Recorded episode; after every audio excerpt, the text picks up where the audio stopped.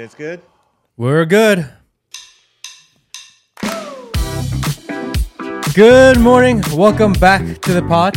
We have a special, special guest with us today, Arthur Kwon Lee, artist Arthur Kwon Lee. Welcome Thanks to the pod, having brother. me on, brother. Appreciate you, Matt. Yeah, um, I found Arthur on Instagram, and he has an extremely interesting story to tell. He was a New York City artist, and arguably the most canceled artist in America. And we'll get to all that, but kind of just want to lay the groundwork here. Sure. Yeah. The, the most uh, banned paint, fine artist in the game, which is a weird thing to be. Yeah. And it's interesting because you are Korean American, and being an artist and being Korean American doesn't really go hand in hand. It's rare. How did you get into art?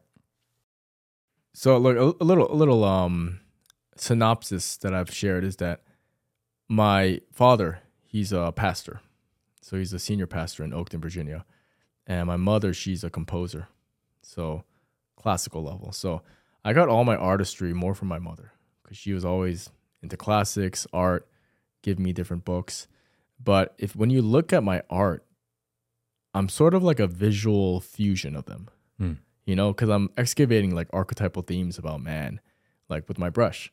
So I was always like brought up under like a, you know, right brained sort of framework in my household. Like even when you look at my brother and sister, we kind of had that same temperament.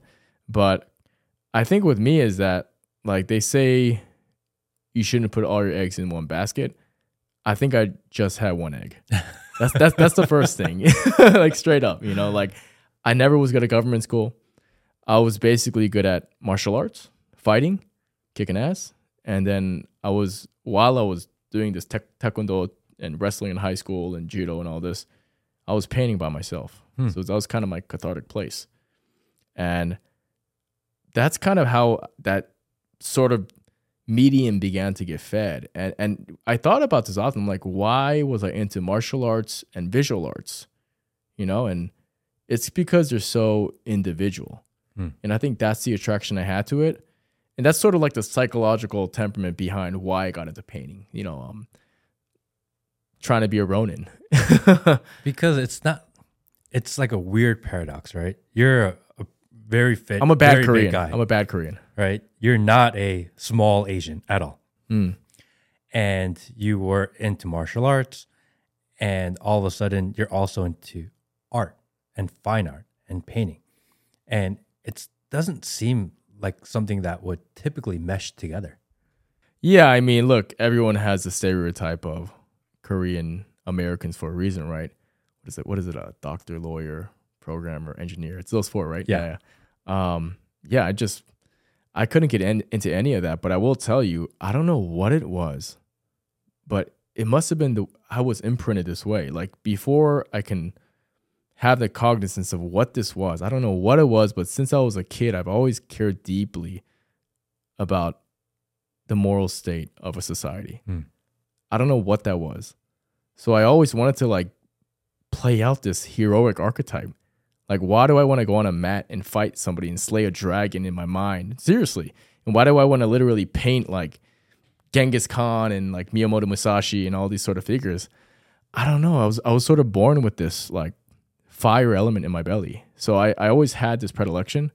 Um, but that's sort of the backdrop behind why I delved into this uh, visual martial art. It definitely is atypical for sure. I mean, most of my cousins, you know, there's a the top surgeon and professor at Harvard. This one, like seriously, like all these certain people, and here I am, like this guy working with paint pigments on a canvas. You know, how supportive were your parents when you said hey mom dad i'm going to become an artist i'm going to become a starving artist what was that conversation I, like how supportive artist, man. how supportive were they of you Um, they they were uh, you know, they're like they're immigrants, but technically they're in that boomer generation. So boomers tend to have this do whatever you want as long as you do your best streak, but they're still very Korean. So they basically told me like, listen, if you're gonna get into art, get into art education and maybe look into art history, right? Because then you can always become a professor, an educator, or something reputable. Like the community will respect mm-hmm. you. So I actually went to GW to study art history. So I was in, you know, this program, and, and don't get me wrong, like I love art history. Like this is something I can excavate with you actually deeply, but I was, you know, my heart was with painting. So I'm here in an art history program at GW, but all the painting awards I was getting in the school from the kids concentrating in painting. Mm. And I'm like, I think this is the universe telling me. I'm like, dude, what are you doing? And eventually I, I changed the majors and I just focused on my painting. And um, my parents realized he's going to do whatever he wants to do anyways. so it was, it was sort of that, it wasn't even like a, you know, they're going to support me because I'm, I'm their son, that Mm. sort of thing. But they, they advised against it quite a bit. And I understand because monetizing creativity is incredibly difficult. I Not easy. totally understand.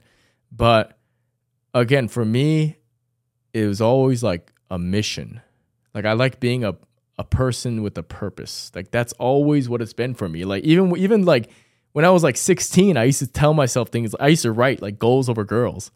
like I was I was like always into this idea of like how can I like, you know, be like a warrior in the culture, right? And, and rather and the martial art was definitely a component of it because I, you know, if you if you get good at anything as a kid, they want to support that, right? And it gives you some confirmation. But I'm kind of a warrior in the realm of ideas with my brush now, you know. So I'm, I always played with that. Usually, when people choose the path less taken, there is a chip on their shoulder that pushes them to choose that path. What do you think your chip on your shoulder was? Hmm. Um, I'm saying this in retrospect. Obviously, I would not have been able to articulate this as a kid, right? I think all of our major institutions they want to penalize boys for wanting to develop a honorable sense of masculinity and strength. Think about everything I just described, right? It's this warrior energy. Hmm. It's like standing between the Mongols and those you love, right? I'm like, what is that? And yeah, that's the line there. I always wanted to stand on that line because everything I did growing up was always, you know, uh, I, you know, I, I believe we, my generation, millennials, we grew up in a gynocentric society, to be frank, and that's the best I can articulate it. Actually, I think it's just feminism has ran so rampant. We're basically, uh, you know, it's just misandry at this point. and I would say that's a chip on the shoulder. Hmm. You know, it's like, the hell's this? Through your art, what do you think you're what do you think you're trying to prove?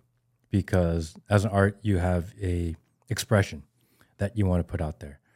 What do you want people to gain from your art? Mm, so, so uh, look, that's evolved, Matt. Um, Well, where did you start and where do you think you are now? it, it, started with me just, again, government schooling. It's a very matriarchal system. I love that you say government schooling, by the way. It's it is it is right. You got to understand, like you know, um, when the state is proliferated, it's under the spirit of the matriarchy. It just is because whenever a society is patriarchal, you notice that religious order is the main substrate. So what happens is that you know, government schooling, I was always just like feeling like I I don't belong here. I gotta find my own way. And um, at first, my journey into being an artist was like kind of like personal therapy in a way. Like let me go to this this space where I can control my world and create my world and get better at something. The most important component of discipline, like actually improve and and um, reap those benefits personally for me. That's what it started as. That's what all of it starts at for all of us. We're just trying to be expressive and get that catharsis. But then, you know, a cardinal lesson for all art, regardless of any medium, dancing, comedy, poetry, painting, doesn't matter, is that you need to learn the rules to break the rules. So I was developing the skill set and technique, and I realized now I can tell a story. I can imply certain imagery or symbolism and put that out into the ethos. And I realized right there, okay, this is an opportunity and it's it's a it's a powerful form of influence, right? It can move people. Um, so that's when I started to look into more philosophical content. So it's funny when people often be like, you know, who are the artists that really influence you heavily, Arthur? I'll be like, I mean, I can name like Gustav Klimt, John Michel, Dali, great, but it's more writers. It's more people on the contextual side than formalism, actually. And those people really move my art. So I wanted to sort of like be like a like this is this is me talking for you know 17 year old Arthur. I wanted to be like a weird like philo- philosopher warrior with my brush. I don't know what it was. Maybe watching too much Dragon Ball, but I wanted to sort of be that guy. Um, I, I dived into archetypes. Uh, I was looking at a lot of Carl Jung during my undergrad, and the archetypal language was so fascinating to me because it showed me that existence and and our relationship to this to to our lives is not all material. You know, there's latent patterns in our mind that are universal. And I started to get into the archetypal imagery. So I started painting like certain themes. That's was that, that was my my dive. But then again, I'm doing a long-winded rant about this, right? Go for it. I, I as I'm getting into the archetypes, I'm like, okay, so one of the functions of studying the archetypes and studying the myths and the narratives that we're possessed by is overemphasizing that which has been under other underemphasized as a sort of correction. So that I got into masculine archetypes. Because I've noticed that everything in our culture, the dominant narrative, castigates masculinity. You know, that's something I noticed. Like, you just put out a reel about Tate, Hmm. Andrew Tate, Donald Trump, in one way or another, Ye as well. Everyone who is unapologetically canceled in the public square, they represent masculinity in one shape or another. And that's what I realized. So I felt that nerve. So I was just, and then my paintings became about masculinity. And then getting into masculinity, diving into the art history of masculine art, it's all been Christianity. Hmm. It's all been Christian imagery. And I'm like, you know, this has been, um, so now where I'm at with my evolution is the message is that Christ is king. That is now where I'm at.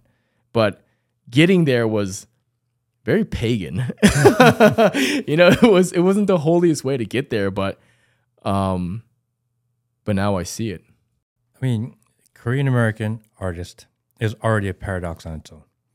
And you're an extremely masculine male, likes fitness, likes working out, likes mar- martial arts, and that in itself is also a paradox with artist. Typically, when you think artist, you're not thinking, "Oh, this guy's gonna bench like 300 pounds." it's not something that comes to your mind. That's light, brother. You know, whatever you're doing, all right, you, you beast, all right, whatever you're doing, it's not typically what people envision in their minds. What is that like? Just even breaking those basic, not even about race, breaking those stereotypes of masculinity versus artist. Hmm.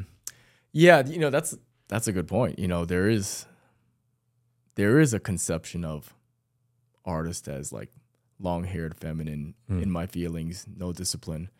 That's true. And also, you know, well, what I'll say is Erratic, erratic, emotional, chaotic. chaotic, Yes. Um introverted. Well, there's truth in that. Hmm. There's truth in that, and, and you need to.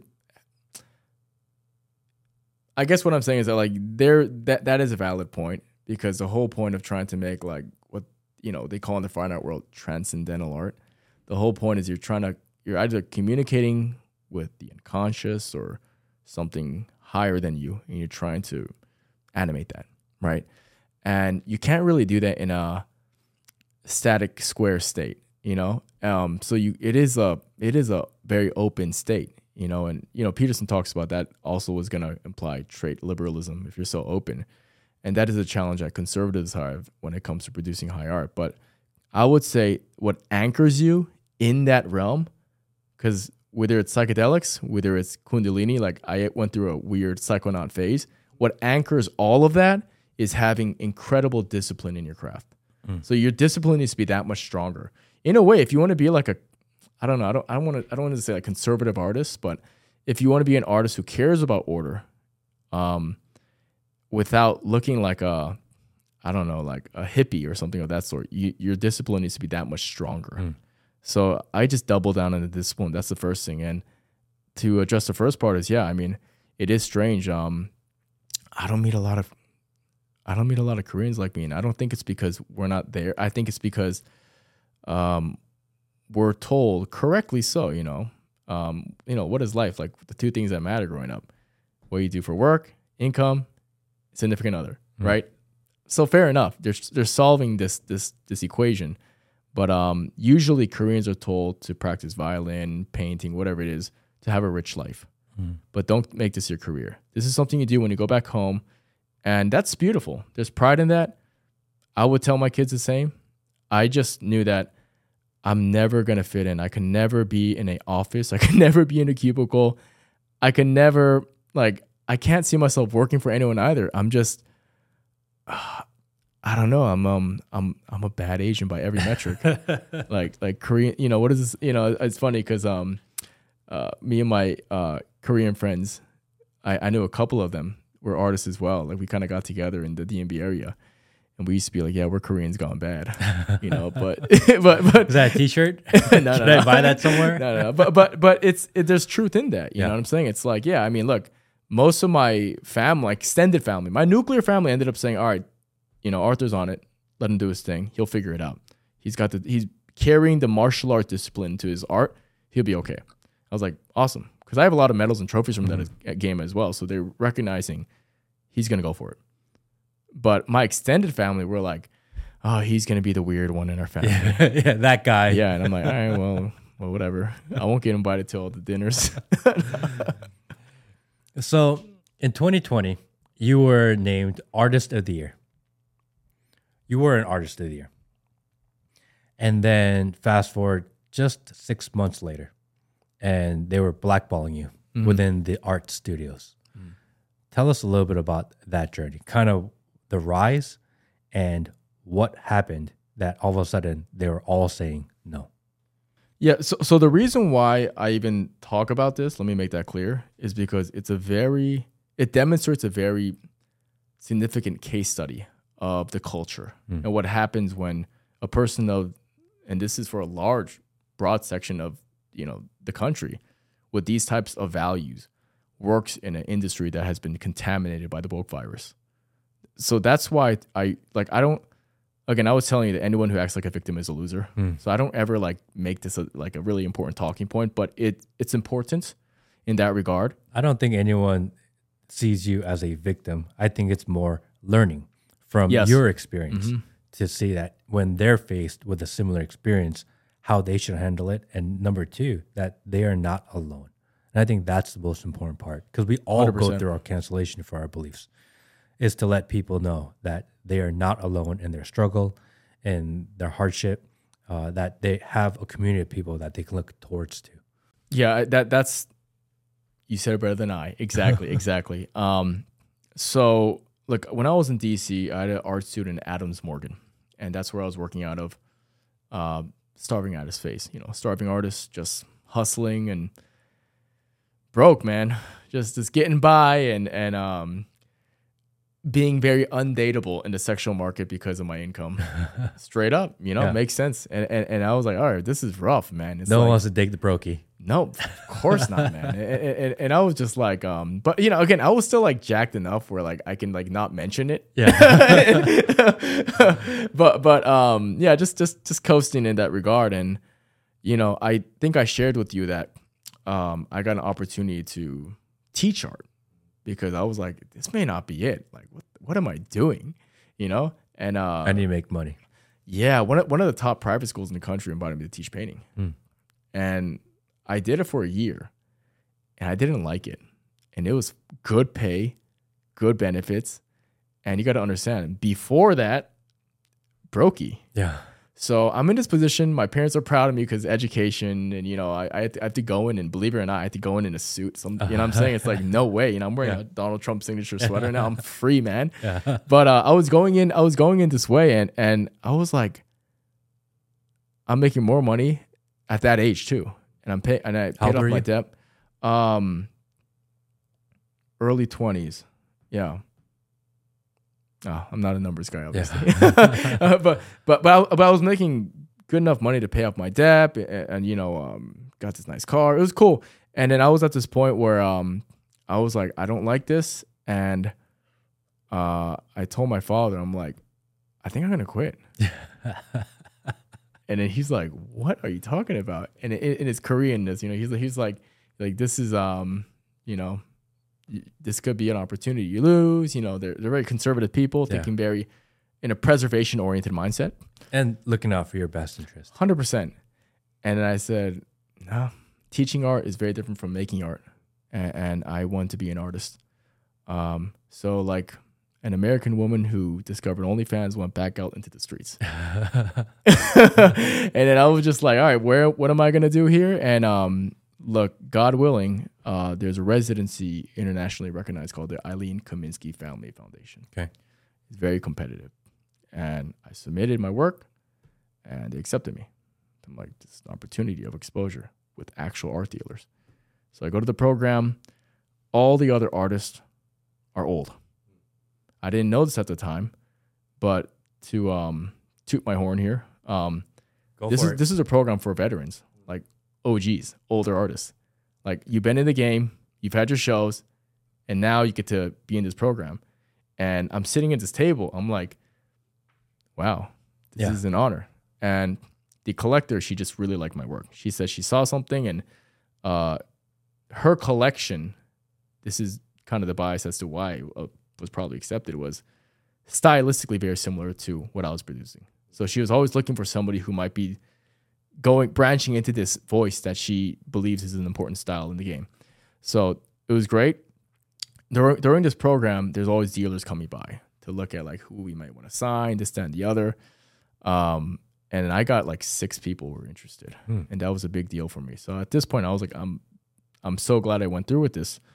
Um, and I was getting solo shows. You know, usually the way the art game works, just to yeah, I have people- no idea how art yeah, works. yeah, yeah, no problem. Let, let me give a little context very, Yeah. very quickly, and I'll, and, I'll, and I'll circle back to this. Is that imagine a, a three tier pyramid. Okay, most artists are at the bottom. They're just struggling. They're baristas. They're getting by. They're selling whenever they can, but they ain't making anything. Okay, the middle is sort of like like the Wild West. You can do your group shows. You can do your pop up shows. It's hit or miss, but you get to the higher end of that, you can do pretty well. You know, because you can still be working with like certain good galleries. You know, uh, the top, the top is a totally different domain. It's the top of the art world is really just six galleries. It's just six galleries. It's like if you're looking at the NBA, you see what I'm getting at. Mhm. Um, but it's uh, way more dishonorable. It's just a financial instrument to money launder and tax evade. Yeah, that's why Hunter Biden is working with Georges Bergès right now, right? So, uh, actual success based on the art and skill for people who care about art, it's being at the high end of the of the middle tier. So that's where I was kind of floating. I'm showing my Art Basel. I'm working with these different dealers. I was getting a solo maybe once every two to three months, which is really good average. Because if you get a show like twice a year, and you sell maybe two thirds of everything for both like individually, that's that's good. And I was getting like six shows, seven, eight shows a year. Um, so I was very thankful at that stage, you know, a little high. And just for context, what is a painting going for at that time? At that time, um, you know, like a depends on the the this art pricing. When you talk to an appraiser, it's going to be based on track record, reputation, scale, and complexity. Those are the four factors. Um, at that time, when I started, maybe like, you know, a 32 by 32, eight to 10,000. So if I'm selling like 12 of those, you know what I'm saying? But they take 50%, by the way. Okay, really? Yeah, galleries take 50%. That's a lot. People don't understand, by the way. So, like, anytime you see the price point of it, the artist takes up to 30 to 50% of it, depending on the, the reputation of the gallery. Yeah. But, but let's say you're showing in like Gagosian. Gagosian sells a, you know, it's like, let's say I was selling at this decent gallery for like 50K. The moment you sell at Gagosian, you add another zero there. Hmm. See what I'm getting at? Yeah, Yeah. yeah. But that's So the, gallery adds but that's the financial itself. instrumenting that's going on. Yeah. That nobody wants to talk about. But because I'm ostracized, I don't care. I'll talk about it. So I was working with six pretty good galleries, um, showing in Making good money. Art Basel. Yeah, be- better than even the the private school position that Yeah. that all these teachers fought for too. Um, and I'm in this place where I'm like, this is awesome. But as you get deeper with these people, and as they give you more exposure, you realize that you're spending a lot of time with these people, and the art world is actually very small. And we're talking about New York City. So this all sounds like a kumbaya moment. So I hope hate to break it up, But you know, essentially, I was in social camouflage though, because the art was winning people over, and we're making mutual benefit financially from it. But man, they were so woke, and it was to the point where I have like dozens of stories where people say, What's the thing that caused the cancellation? It's not one thing. It's like when you hear um, couples getting divorced, you say, What was the thing? It's no, it was like betatization through a thousand concessions. You see what I'm getting at? Yeah. It was like a bunch of things that happened that caused me to destroy the relationship with these dealers. But when I say they're so woke, I mean like what is one gallery in Lower East Side? Hey, all six of the artists I work with, we're gonna go to the Black Lives Matter rally to, to consolidate. Like, why? Like, there's a lot. You spend a lot of time with these people. People only look at oh, there's a storefront, your art, your name on the ga- on the glass, and then you you just selling it. They don't understand all the social context behind the New York City art industry. And I was just dealing with really like degenerate woke people um, that are making money. A lot of money. Yeah. So understand that like the money can be here, but the values were really bad, man. So essentially I got to this point where I started to push back. Like like just like when I was a kid, pushing back in the classroom. Just couldn't shut up. I huh? couldn't shut up, man. I, I will I you know I, I believe you can be unapologetic, but you don't have to be rude, right? But I'm I am unapologetic. So I'm sitting in this room. Uh, I'll give you a good story. This is a story that uh, Post Millennial uh, wrote about me. Okay. Um, so I'm sitting at this wood fire oven pizza place. oh man! And then this this uh, woman, she's the director of the gallery, and she has a bunch of her artists. She rented the space so we can all sit in this big table, set up, rented out for us. And this is the month of Stop Asian Hate Month. Mm. Okay. So she's like, Arthur, you know, I'm thinking, check this out. This is this is this is one of the the moments where I was like, all right, this bridge is burned. Yeah. She goes, you know, I'm thinking you work with Sarah here because she's our BLM advocate artist, right? So BLM meets Stop Asian Hate Month coming up. So we can have like this union, right? Of like, we're coming together to smash the patriarchy. And it's like, I'm like, wow, where did you learn this language? Right. And I'm used to just kind of, again, social camouflage, keeping my mouth shut, mhm, keeping up with the Joneses. But at this point, I sort of decided in me that I'm, I'm, I'm, I don't care what happens. You know, I'm just gonna fly solo. Whatever the fuck happens, I'm just gonna be real. And she says, "What do you think about that?" And I said, "I don't want to say her name." I said, "You know, I think it's really odd that blacks assaulting Asians based on race is white supremacy."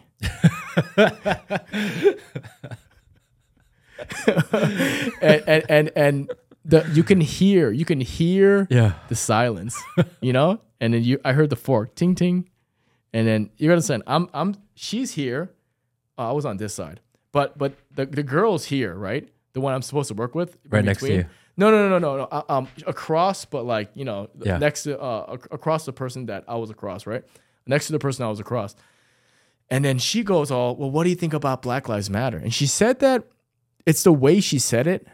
She said it like checkmate. Yeah. Well, what do you think about this? You can't say anything about our sacred cow, Yeah. right?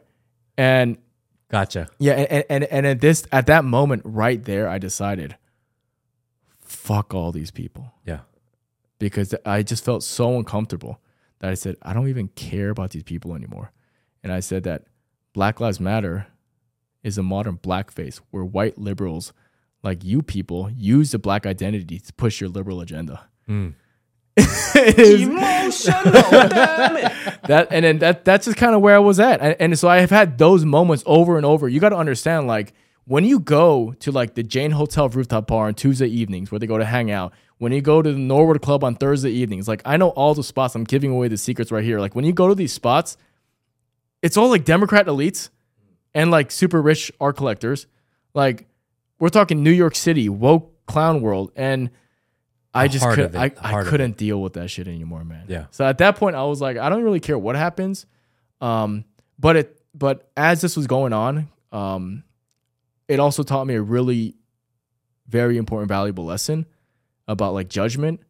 Because as this was all happening, I was like, you know, I often think about why men don't stand up and speak for what's right, you know, when it could be good for their progeny. Like, why are they not speaking truth? And I realized right there, I'm like, this is why. Yeah. Because it's one thing to be like, it's one thing to be hated, Matt, but it's another to be hated and poor Yeah. right? So so so that's what I realized at, right at the, right at that moment. I was just like, I was like, you got to understand, like, if you're some guy who's like, oh, we're we're learning about pronouns at my office, like, I don't want to do this.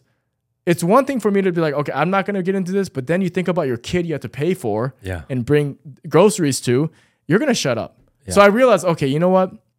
Not everyone can be, you know, again, I call myself a crusader, right, for Christ. Like, not everyone can have that crusader's temperament. Uh, I was born with that, obviously, but I realized right there, I'm like, this is the problem. We need to normalize free speech, you know, with civility, of course. And um, yeah, this is sort of why I've taken this stance now, because I've seen how deleterious the left can be, and I've seen them ventriculate into everything, including arts and entertainment. So you stood up and you said, This is bullshit. I'm not playing this game anymore. But you were really popular until that point. You were hanging out. This is six months after I won Artist of the Year. Six like, months like, after like the whole dinner party, they're like, this, I get this whole like plaque. Yeah. I have the plaque. I still have the plaque in my office. Like I still have that on my wall just to say like there, it's there. Yeah. And it has this nice uh uh maroon wood decorated frame. Yeah. And I'm like, well, I can't work with anyone now. When the cancellation comes, how does that happen? um, Is it trickle, one at a time? Is it at once? I mean, what is that experience like getting canceled out of the heart of the art center of pretty much the world? Yeah, yeah. New York City for the U.S. is number one. I mean, it- you can argue Mexico City, Berlin, Tokyo, depending on it. Uh, Seoul is really good too, but for U.S., it is New York City. Um, yeah, man. Look, I, look, I. It's funny because I spoke to um, uh, Andrew Klavan about this. You know, we, we're neighbors, Hmm. so we get dinner at Landini's and all this stuff. And um, because he was a screenwriter, right, and he also got canceled. And he goes, when you got canceled, like they just basically they all just talk to each other behind your back and ghost you, right? I'm like, yeah. So so you don't get a letter. Yeah. Like like when these people, like it's a small circle, like they basically let each other know, oh, Arthur was a Trump supporter. We're not talking to this guy anymore. Oh no, uh, it's it's like. I'm like I'm not a pedophile. Like like like like it's great. It's you know what I'm saying. It's they treat you like a leper, and Yeah. and I was like, wow, this is the current state of affairs where you can't you can't say that you want to fight for like family values. Hmm. This is how much we've fallen from that wholesome tree. Like the ideal aesthetic for like for a century in this country, that that aesthetic was wholesome, right? That was the ideal. Wholesome was the ideal. Now it's like it's just this lascivious degeneracy in New York City that we look at as like these high people, you know, and and they look down on these people who don't who aren't as like lost as them in a way. Um yeah, yeah. You were you were their token Asian that Token was, you know, that had this interesting art, and all of a sudden they found out that you don't agree with what they have because from the beginning you said you were silent. Mm-hmm. You kind of played along. Fine, yes, that that works for me, whatever. Because as a starving artist, you just want to get your art out there. Yeah, 100%. At a certain point, can't take it anymore. This is bullshit. I'm going to say something. And as soon as they realized that you didn't fit their label, they ghost you. Mm-hmm. Do you feel like they actually believe what they believe? Or is it that because you don't fall into the narrative, they're worried themselves of also getting canceled, that even though they believe you or they agree with you, they just don't want to be a part of it? Wh- What do you think it's more of? Um, that very good. That's a big part of it, man. So, so uh, I, they're not all bad people, Mm. but it's like, it's so PC that I spoke to one of my uh, former dealer, Mark, um, and he just told me, Arthur, it's like you're just too hot for us now. We just can't do it. With a tone of almost being apologetic. Well, well, I mean, he, like, like, like he's a, um, I can talk about him. He, he's a, he's a good guy. He, he, he's not, he's not like that woke. Like I would say, he's like, left leaning libertarian, if I would say so. But but he wasn't. He was cool. You know, we would we would hang out together, and he was he was cool. He wasn't obstreperous about oh you can't you can't say certain things. He wasn't language policing, Mm. right? But um, yeah, I would say, oh man, it's gonna be blunt with you, man. Like the ones who were so vocal about we can't work with Arthur, they're all like post wall fat women. I'm being honest. There's a stereotype. no, I'm just I'm just being I'm just being honest. There's you an archetype there. Yeah. Yeah, seriously. It's and, and and you know what you know what I call it? Let's get into that archetype because this is actually it's funny, but we're laughing because there's an uncomfortable truth in it, Yeah. Well, it's right? yeah. And, and I, you know what? Um, to go back to Jung, Jung calls this archetype the archetype of the overprotective mother. Hmm. So everybody knows about the abusive father, the high chair tyrant. You know, like there can be the benevolent good king, the wholesome king, right? That's and then the shadow is the tyrant, right? Physically, literally hurting their family. Like that's a monster, right? Now everyone knows about the loving mother. Nobody talks about the overprotective mother, which is just as evil. And the reason why I'm talking about this is I believe New York City, or all this liberalism, is possessed by this spirit. It's a feminized spirit. And like I like you gotta understand, I'm saying all this because everything we're talking about was 2020. This is all happening during the pandemic. Mm. This is happening when half the galleries were shut down, right? That spirit, you got to understand. Okay, like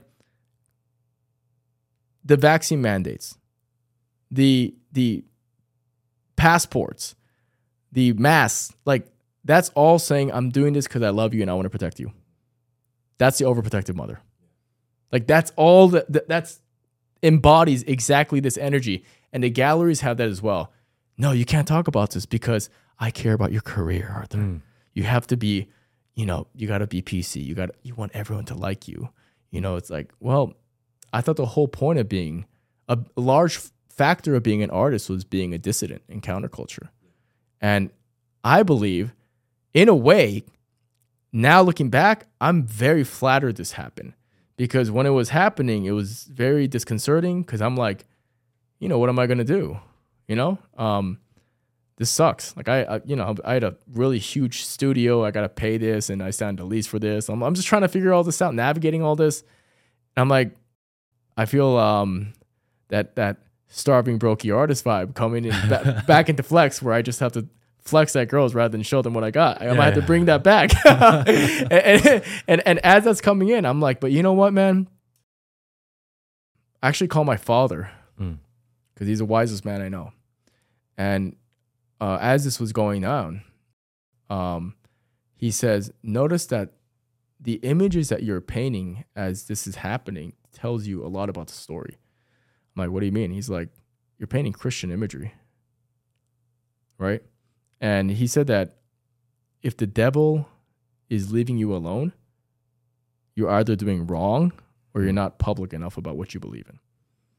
And I was like, oh, that's deep shit right there. Yeah. So I realized right there, I'm like, this is a chance for me to break out and do my own thing. And to go to my sensei, my sensei used to always say in Korean, a setback is a setup for a comeback. He used to always just shout that every time we would get hurt.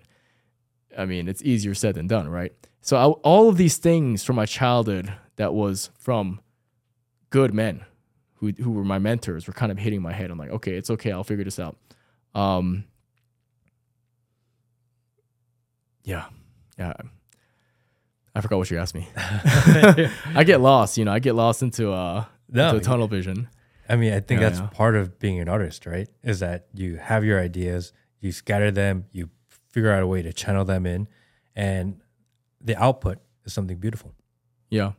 hmm You know, we're scrolling through some of your pictures here, and if you're not, um, if you don't have video and you're just listening in, uh, we'll leave a link to his website where you can get an idea of some of his artwork. It's amazing. Oh, oh, by the way, this is at Rex Cigar Club in Alexandria. Dope spot. They acquired this one. But um I I just remember what we were talking about. So so so when, every time I think about this moment, like a friend brings it up just like this, brother. Every time I think about this moment, I actually feel a great sense of honor now cuz like technically speaking, I was a dissident artist. I was being such an artist that I was pushing against the counterculture. In other words, I was being so unapologetic in who I am whilst making my art and moving people that I got kicked out. Hmm. It's like a it's like um a philosopher is only really in the major leagues if he gets killed, right? Hmm. So so in a way I was like in a way this is a blessing cuz like GK Chesterton wrote in this book called Orthodoxy. He says there will come a point where literally everything will turn upside down like clown world level like we're at now and orthodoxy will be the new counterculture. Hmm. Because the dominant narrative today is white people are all evil, masculinity is bad, gender is a social construct, God is not real. You know, it's like it's it's basically like that's the dominant narrative, and I'm literally with paint, with art. You know, it, it, sometimes I'm like, why do you guys like? I'm not. A, I don't have a radio show. Why are you guys like antagonizing me? But with my art, I'm speaking up for the opposite of that. So in a way, it's like that is a new counterculture. You know what I'm saying? I mean, if you've never been canceled, you're not even trying. Exactly. It's almost a badge of honor. it, it's the new punk rock. Yeah. It's like instead of wearing a black leather jacket with those metal spikes and, and and then the older generation used to throw soda cans at their feet, the punk rock era, wear a MAGA hat. You'll get the same treatment. Yeah. See what I'm getting at? And, I Walking mean, from the airport probably here, worse. Uh, I thought I thought they wouldn't recognize this. Uh-huh. It's Donald Trump's signature, but I still got a whole bunch of these glares. Really? Yeah, and I Uh-huh. was like, I, I, I mean, I, I was hoping they wouldn't even recognize it. Yeah. Because I'm like, all right, I want to represent, but you know, like do it kind of in like a half-ass way because I'm not trying to fight. But um, I still got these little glares, man.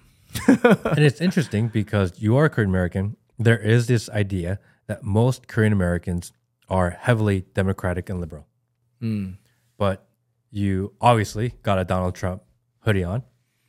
You are not. What do you think shaped that life view and kind of your politics around that? I mean, if it to me, it's like it's so obvious the evils of the left now. It's like you're basically living with blinders on if you're not going to be somebody on the right. I'm sorry to say that. Like, I, I shouldn't even just say on the right though, because like the right has their own problems. Yes, I agree. like and, and there's a lot of cringe there but um you know when i saw when i saw donald trump like i'll tell you right now my political position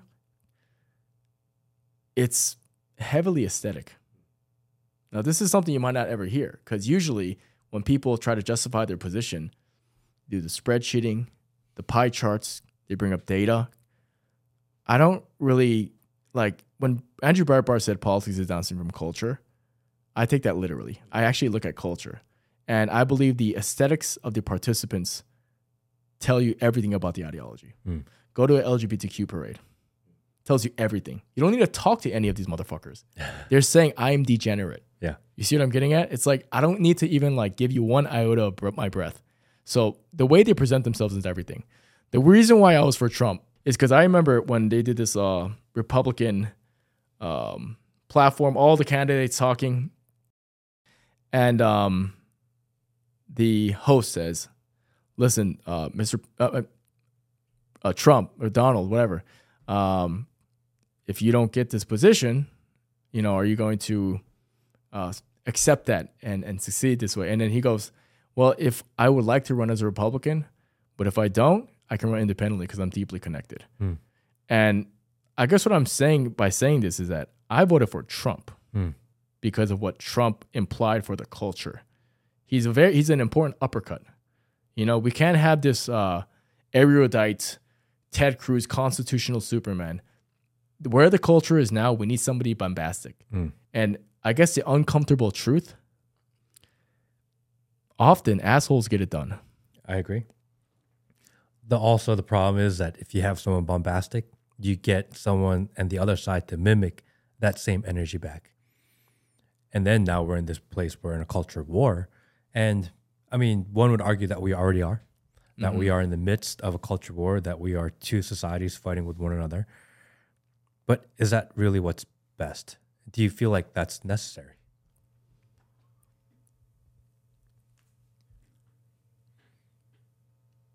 Yes. Hmm. Yeah, killed him. Not literally. Yeah. YouTube's I, I, not I- literally. uh, yeah, yeah, okay, fine. But but but but but Figuratively. I, but, but I would say so because look, you got to understand. Like we can keep look. The a big reason why I'm into Christianity. Let me make this very clear. It's it's connected to this topic. I believe conservatism is only a shield. Look at the way. Look at the language. Christianity is actually the sword. Now, like like I was looking at Twitter, and during this LGBTQ month, Pride Month, PIA plus. PIA plus, Klingon. During dur- during this month, I noticed all the conservative figures, major influencers, who are also trying to be savage. Like all their tweets are like, "We don't care what you all do, just leave it, leave us out of that live." No- Christianity, the Christian influencers saying, "You're all going to hell." Hmm. Very different. Defense, offense. To me, it's like you can't really have actual conservatism without the cross, in my opinion. Because what happens when you acknowledge the cross in this in the equation is you you recognize it as a spiritual war. And I think this is a holy war. Hmm. Like this is where I lose a lot of my people because my thing is like I do think this is a holy war. I think globally too. I think all of this, like if you look at it even beyond the US, it's a war between Christianity, Judaism, and Islam. Like, like, like in regards to scaling the, the dissemination of values. Okay, like so now going back to the the U.S. You know, look at what all this evil that's being pushed out, man. Like, I, I- I mean, there's there's literally like when I moved to Virginia, it's only been six months, like I told you. I already heard about like this giant ordeal because there was like a drag queen study hour at this local library, and like the images, it literally looks like a satanic, like like harpy, you know. And I'm like, why are kids being exposed to this, you know? And um, I'm just tired of like pretending like they are not on the offense, I guess. And I guess my point is that if you can't point out the enemy, then you're never gonna really get your objective done. And I understand. I hate to break this kumbaya moment, like I said, but but I also believe that we cannot accept. We can't be gray about things like mass immigration or um, you know the proliferation of the welfare state or or or abortion. Like we can't be gray about this stuff. And do you think it's a holy war between religions, or is it a holy war between religion and non-religion? Um, well, well, first of all, if you look at the numbers, atheism is dead in the water. They've already lost. So this whole movement of Sam Harris and Richard Dawkins and Christopher Hitchens, these these new intellectual atheist types, that fad has died. Literally from Jordan Peterson, actually. Um, and it's simply for the fact that human beings are not satisfied with that world model. it's easy as that. That that impulse has made it so like I don't think it's this is my opinion about the West. I think atheism is dead. I, I don't think there's any, no one really cares about that fight anymore. If you look at what people pay attention to, I think it's I think atheism has passed its torch though. You know, when Nietzsche said God is dead, that started that, but I think atheism has passed its torch to feminism. I think feminism is currently the gynocentric religion of the West. It's a matriarchy. So I think in the West, Christianity has to kill feminism. That's my opinion, which means bringing back like a traditional theocracy and in the home at minimum. But um, the reason why I bring up these other religions, this is again, this is an uncomfortable topic, but you look into the literature of it, these religions aren't the same. There's this pantheistic belief that all religions will get to the same place, and that universalism doesn't actually apply. Like what the Talmud states versus what the Quran states and what the Bible states, in practice, they're very different worldviews. And like my, like for example, there's a big tradcon obsession with Islam right now because Tate converted to Islam, right, in the social media space. And the reason for that, and it makes sense. I understand it to a degree because they're looking at the masculinity, the, tr- the traditional values, how there's very clear gender roles, and the families are together. And the diagnosis is correct. But Islam is never going to actually culturally assimilate to the individual sovereignty that we value in the United States. It just culturally won't happen, right? So it's better if Christianity just kills that LGBTQ Protestantism branch of the church, like, like in my opinion. So my point is that like when I talk about these religious, uh, this religious tension, I'm talking about it from the perspective of social cohesion. Mm. So I'm not like um, like I like I'm a believer. I believe in Christ in my own life, but that said, I also look at it from a bird's eye view. What is going to keep the country in its moral position? Because if you if one would think that it's a holy war, then I can see why you would think that it's Christianity versus Islam versus Judaism versus other. If you think it's a social war, then a lot of the religions, although their exact beliefs may be different, their social ideology and values are very similar. Is it one of those where the enemy of the enemy is my friend? Th- They're, they're okay. What I will say is all of this is under the holy war. So there's political discourse. There's Ben Shapiro doing poning videos of all this. Like all this is under the main umbrella blanket of a holy war. Um, look, what I would say is that I would be, I would accept a collaboration of Christians and Islam is, and Muslims coming together to destroy the radical left. Mm-hmm. I'm okay with that. And then we can sit on the table in good faith as long as they don't exercise taqiyya and we look at the red text in the Bible, then they'll recognize that Christ is actually the prophet, not just another prophet. I'm okay with that. But A lot of a lot of asterisks and stipulations there. yeah, yeah. I mean, I mean, I mean, I'm not. I mean, you know, taqiyya is a part of Islam, by the way, where they say you're allowed to bend the truth to convince others of the, a higher moral superiority. That's in the text. like my my father brought me up like understanding religion deeply. So when I talk, like the reason why I'm obsessed with uh, religious imagery is because I was brought up to understand that this is this is galactic stuff.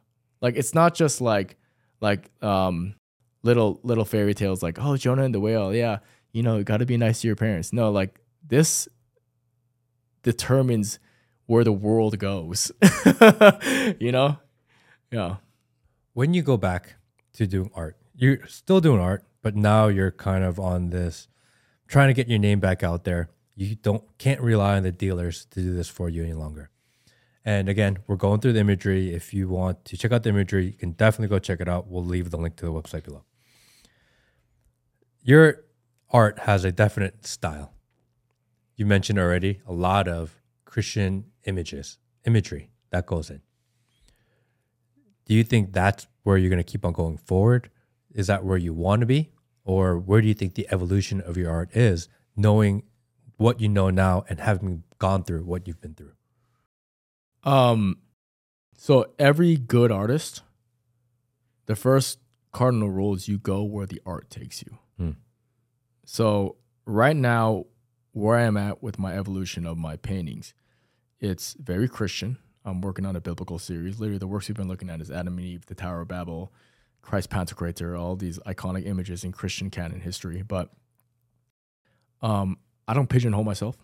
You know, if, if I find myself wanting to, you know, paint in a more semi-abstracted manner, then then if that's where my art takes me, then that's where I'll go. But um, currently, I I have a heavy possession Hmm. in regards to revitalizing Christian imagery because, like again, keep in mind, I studied art history before I even decided to fully become a painter uh, during my undergrad. And when you study art history, Matt, you cannot deny that all the greatest masterpieces were undergirded by religious subject matter. Hmm. They're always produced by Christians. There's a reason for that. And, you know, when you look at the world before the Enlightenment and the postmodern climate, like beauty was something that was incredibly important in a culture. Why do you think that Christian rooted art is more popular, more well known than maybe more Eastern art, which doesn't have as much Christian influence in it? Mm-hmm. Maybe it's a little more, maybe a little bit more popular in, say, China or in Korea or in Japan because they have their own localized art, but it's not as global. Why do you think that is? Uh, I mean, first part is the uh, the patronage. You know, um, the greatest work is always produced. This is a circumstantial reason, by the way, under like very patriarchal societies, because the funding is there. That's- Always about money. That's a big part. Like like you cannot say Michelangelo without Medici, right? The Medici family literally funded all his projects, so he can just hire like the best top art students to to, to create his vision. You can't do that without money. Um, And they have a, a little bit of a say on what gets produced. hundred percent. Yeah. Uh, Someone's gonna say, I'm gonna pay X amount of dollars to make a painting, and you're a starving artist, you're like, all right, like what do you want me to paint? what, wh- wh- whatever you want, Daddy. yeah, so, so so that's that's the first part of it. But I will say that, but the actual philosophical literature of the time that art is being produced, there's also church fathers writing. Mm. So there's philosophy being stacked up with the visuals. Like these are incredibly meticulous. And when you read the church fathers, like eh, St. Thomas Aquinas is the most obvious one, it's very obvious that when you look at our, our the ancients, those who came before us, again, like I said, beauty was really important. Like this notion of beauty and reverence, that was the purpose of the artist. So artists, like I like I call myself a spiritual servant. Like I'm a servant. I have a mission and I'm here to serve. Right? So there's nobility there. But that is kind of my role because I am living in that old framework. And I say all this because I think modern culture, Matt, when you think of like, you know, you, you think of the word beauty, I think most men today, they get it confused with hotness. Hmm. Right? Hot or not. Yeah. So if I say if I say the word beauty, and there's some like a couple average Joes here, the, the first thing that will come to their mind is like, how do I rank the opposite sex on a one to ten rating scale, Mm. right? But that's not beauty. Beauty, when you read the etymology of beauty and what beauty actually meant before it's been modernized, beauty was more close to the sacred. So that's something that we've lost touch with, and we live in such an irreverent time. We don't understand like things are sacred, and art is supposed to point upwards and say this is sacred. And that's why christian art was so like powerful because they recognize like this is what art the creative classes utilize to point spiritually upwards. That's why they succeeded. They were in line philosophically to actually have the context to use their formalistic skills proper. When um when we agreed for you to come down here and record this episode, I was a little bit nervous because you're an artist and I've met and dealt with different artists in my life in the past. And typically, like we start talked about in the beginning, they're a little bit eccentric and they're a little bit out there. You are extremely well spoken, extremely well learned, extremely well read. You understand history, you understand religion. And I'm almost shocked and awed by the level of knowledge that you have. I'm almost humbled by the amount of knowledge that you have. thanks dad Where do you get that from? Because again, every other artist I've ever met in my life, and I've met a handful, not a huge amount, but a handful, they've always been kind of a certain way. But you're nothing like them. You're so much more philosophical than they are. And it's it's different. Hmm. Yeah, I mean, most of the New York artists that a lot of a lot of my peers when I was in New York City, uh, they just went to party. Mhm. You know, um, I, for example, I, I have no shame saying this. Like I've always, I've said this on other shows. Like I've always abstained from hookup culture. Hmm. I've, I'm proudly low body count. Hmm. Like I'm somebody who like, I'm against all of that. You know, um, I've always been like this creative monk, Hmm. sort of. You know, so I think it's for me the word that comes to mind when you ask me that question because uh, it's discipline, and that discipline, man. You know what? It's the power of an active father. Hmm. I don't think people understand like it's like borderline magic. You know, of course you're going to be there for your kid. Of course you love your kid. I don't think people understand that by doing that, you are literally setting up like a, like all the train tracks for their future. Like you're imprinting their brain so that they can develop in a way that's honorable just by being in their lives. And I say this because it's yes, it's odd, it's atypical for an artist to be this way because we socially allowed, uh, we've accepted that creative people get to be degenerate in a way. But um, my family would not even talk to me if I was degenerate, right? Yeah. So my love of art is not gonna over prioritize my family. You see what I'm getting at? Like that's just not gonna happen. Um, but um, I, I I say this because whenever I see very disciplined people across all mediums, and again, I used to be a fighter. I put down the sword, I picked up the brush, cool. But I also know people across all these different mediums because I like the creative community and I we're still tapped in.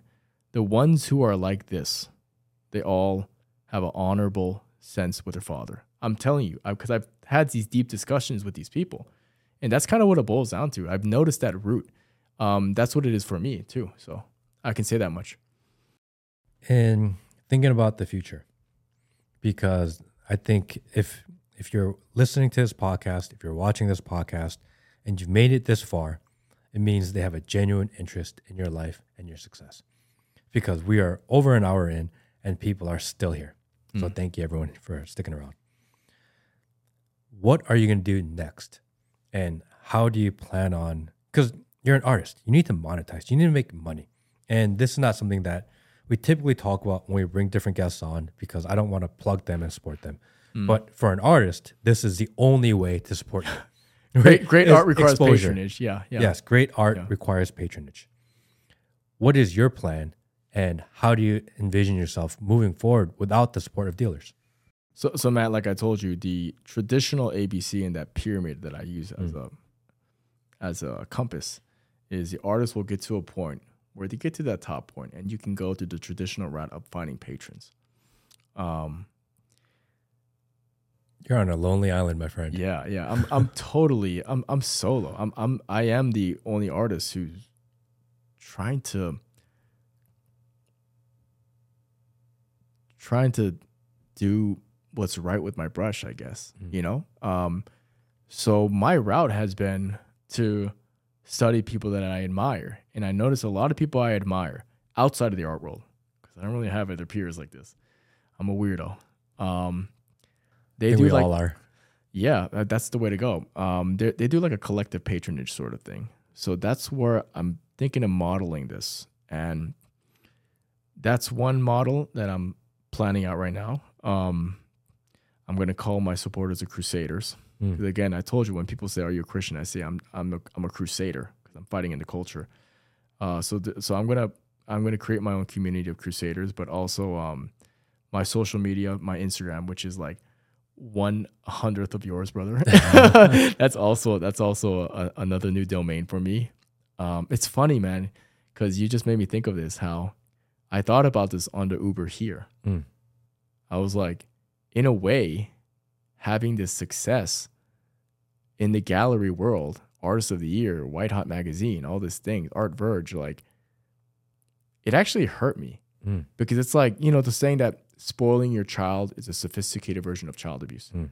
because it sheltered me from developing the necessary understanding of marketing uh, sales and because i was i had i had you know people holding my hand basically i just go into the studio it's like we got you covered. Great.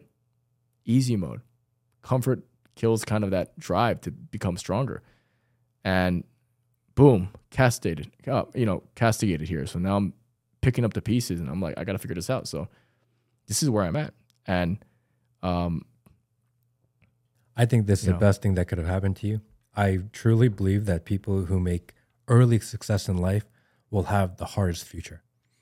The people who fail in the beginning and go through problems, tribulations, cancellations, these are the ones that learn from it, grow from it, grow stronger from it, and have long term future success. Hmm. So I think this is all positive for you. I know that some of it may not feel like it. Sometimes when you get a taste of a little bit of money and then it kind of goes away, it's a little hard, right? It stings a little bit. sure You know, going from prime steak to like choice steak sucks. Yeah i like choice steak too you know i'm easy i'm an easy date But I think this is really what builds men that you have to go through hardship. And when people, you know, when I see someone that becomes really rich and has their first business blow up in their early 20s, I'm like, this guy's not going to make it. There's 100% chance that he's going to fail later because mm-hmm. it came too easy. You don't know what the hard work means. You don't know what, not, it's not just saying I'm disciplined, but what real discipline means. Getting off your ass in the morning and getting it done regardless of how you feel. These are things that you don't learn if you're too successful. These are things you have to figure out on your own. So I think through your story, through your um, struggles, and through kind of this whole wave of cancellation, I think this is all positive for you, friend. I think if people want to find you, they will find you. I really, we talked about this a little bit earlier. I really like the idea of maybe start live streaming your painting. Yeah, yeah. No, I'm I'm that seed is planted. I had to first make sure um Instagram uh unbans me because I'm like I'm, I'm guys, I'm the opposite of Matt. Okay. So Matt is blowing up. I'm like, I have like so many community guidelines strikes. I think they they sent me a message saying that only a tenth of your audience will see your content. Yeah. They sent me that. I'm like, oh wow. So I, I'm I'm just, you know, it's like um, I speak my mind, and I'm the kind of person who's very transparent about. I'm figuring it out as I go. You know, I'm not gonna act like I know everything. Of course. Um, but I share very openly, and you know, it's it's just, I guess that is the open side of my artistic temperament. But um, yeah. So I gotta, I like that idea. I gotta first. uh It's funny they have like trials or something. It's like I remember when I said, "Hey, um, I lost a lot of this these options on Instagram. Like, what's going on?" And they said, "Well, you're up for the next like maybe getting that alleviated in another 30 days." I'm like, "Okay, but what about these other eight things that I need?" They're like, "Oh, we'll we'll let you know." I'm like, wow. But hey, I'm I'm I'm that guy, I guess. That's interesting because yeah. you know some people, if the strikes come, if the the shadow ban comes, some people reach out to Instagram and be like, "Hey, what's wrong?" Me, I'm like, I have. and me, I'm like, "All right, I'm just gonna, I'm not, I don't even ask. It is what it is, you know. I don't want. Oh man. If I ask, I'm worried that it bring, brings more attention to me, and all of a sudden, I get more strikes for asking. So I'm just like, eh. I'm just That that's that's that's a that's a good point. I don't know. I don't know how that works. You know, maybe it's like, hey, I'm complaining, or I'm trying to point out something an injustice, and while bringing up, pointing out the injustice, I get served more injustice. I don't know. Huh. No, no, but you know what? There's there's a there's a saying. It's from the Orient. It's an old Asian saying. It might be Korean, but it's that you cannot calm a bowl of water with your hand. You have to let it wait and be still. Um, I like that. I've been punching this motherfucker. you know, also because I don't hold back. Like they're they're like, hey, you can't say this about transsexuals. You can't say this about the vaccine. You cannot say this about women. You can't call them whores. You can't do all this stuff. You can't you can't talk about. And, and I'm just like, all right, well, I'm gonna keep talking about it. Yeah, and it's it's um slippery slope because we we had this conversation off camera, but Instagram is where the most people are, and if you want exposure, if you want to get your message out there, that's kind of where you want to be. At the same time, it's also heavily censored. mm-hmm. You can't really say exactly what's your mind, and you have to play their game a little bit, and it sucks. That's what I've come to learn. It's just reality. But Yeah. it's their platform. It's a private platform. They've made the rules. And if you want to play their game, you kind of have to do the dance. And it sucks. It sucks that you have to do it. I wish that we could be just unapologetically 100% true to ourselves at all times. That would be amazing. Yeah. And maybe one day we'll get there. But while we fight this fight, while we are part of this war, we have to adhere to certain guidelines because they are much bigger than we are. Mm-hmm. Trojan horse. Yes. We, even if we gathered all of us that believe what we do, we're just a mere annoyance to them because there's so much money, so much power, so many people on the other side. They'll just flick us away. Yeah. We have to be patient. We have to bide our moment, you know? And at the moment when the attack is necessary, that's when you build. You can't go knocking on their door and saying, hey, I'm here to attack you. They're like, Right. okay, go away Yeah. you gotta be patient. And I think that's what I've learned over the last is that I want to scream from the top of the rooftop, say this is bullshit, burn this motherfucker down. Mm-hmm. But there's a time for that, and I don't think we're ready yet. I don't know. What do you think? Um. It's different. No, no, no, no. That's um, that's wisdom, my friend. Mm. Because there's nuance to, there's different ways to conquer an enemy, Mm. right? And it, this is playing the long haul. Um, yeah, this is this. You know, this is you're. I told you my OG, right? yeah, I just can't shut up. Yeah, I know. I know. And I think I'm a free speech advocate forever. And I I agree 100%. Mm-hmm. But But I hear your point. the deck has been laid. Yes, yes. The the chessboard is out there and we need to move within the confines of the rules that are there. And we need to win even knowing that it's not in our favor. We start with one less piece, we start down 3 points, we start whatever it is. But we need to figure out how to win regardless of the situation that's laid out to us. And if you start in a deficit, it just means you need to be a little more tactful to catch up. That's what I think, at least. Agreed. Well, if you want to find Arthur, we will link all of his stuff below. Definitely go check out his artwork. It's amazing. Oh, and by the way, I asked you if we could work on a painting or a drawing for me, Yeah, yeah, yeah. yeah. which I would like to do. T-shirt time. yeah, maybe make a t-shirt Maybe, of it. yeah. Um, I asked Art, there is a house, and I guess we'll close on this. There's a house in New Jersey that I grew up in. And in this house, there was a ledge uh, outside of a window. And I grew up sitting on that ledge, listening to talk radio. My parents probably have no idea I did this. And every night I would climb out this window. And if you see the ledge, it's kind of high up there. I would climb out this window, and all night long, I would watch the debauchery in the basketball street filled with glass while I listened to whatever I could find on the radio. That's how I spent probably six, seven years of my life. Probably why I like this format. Probably why I like long form content. I would love a painting from that. Maybe we'll talk about it. Maybe something Yeah, yeah. to inspire you from. And uh, if we can figure that out, amazing. And we'll put that out later. And um, I mean that that just felt nostalgic hearing that, right? Um, but this is what I do, you know. So, like I was telling you earlier, tell me everything that's important to you, Mhm. and I'll make it a jewel for your home. That's what I do, brother. Arthur, thank you very much. And man. um, if you have any questions, leave them in the comments. We'll r- go through them together. And again, definitely go follow Arthur Kwon Lee. He's on Instagram. He's on Twitter, on YouTube. Uh, I Maybe mean, one day. n- not really, but but but go to my website if you want to support. You know, like monthly patronage kind of thing. That can that can feed this fire. Yeah, Crusaders. Awesome. Thank you, Arthur. Thank you, everyone. Christ is king. Have a good day, everybody. awesome. Bro, you are fucking smart, dude. Oh, Holy thank you. shit. I wanted to talk to you. Dude, you are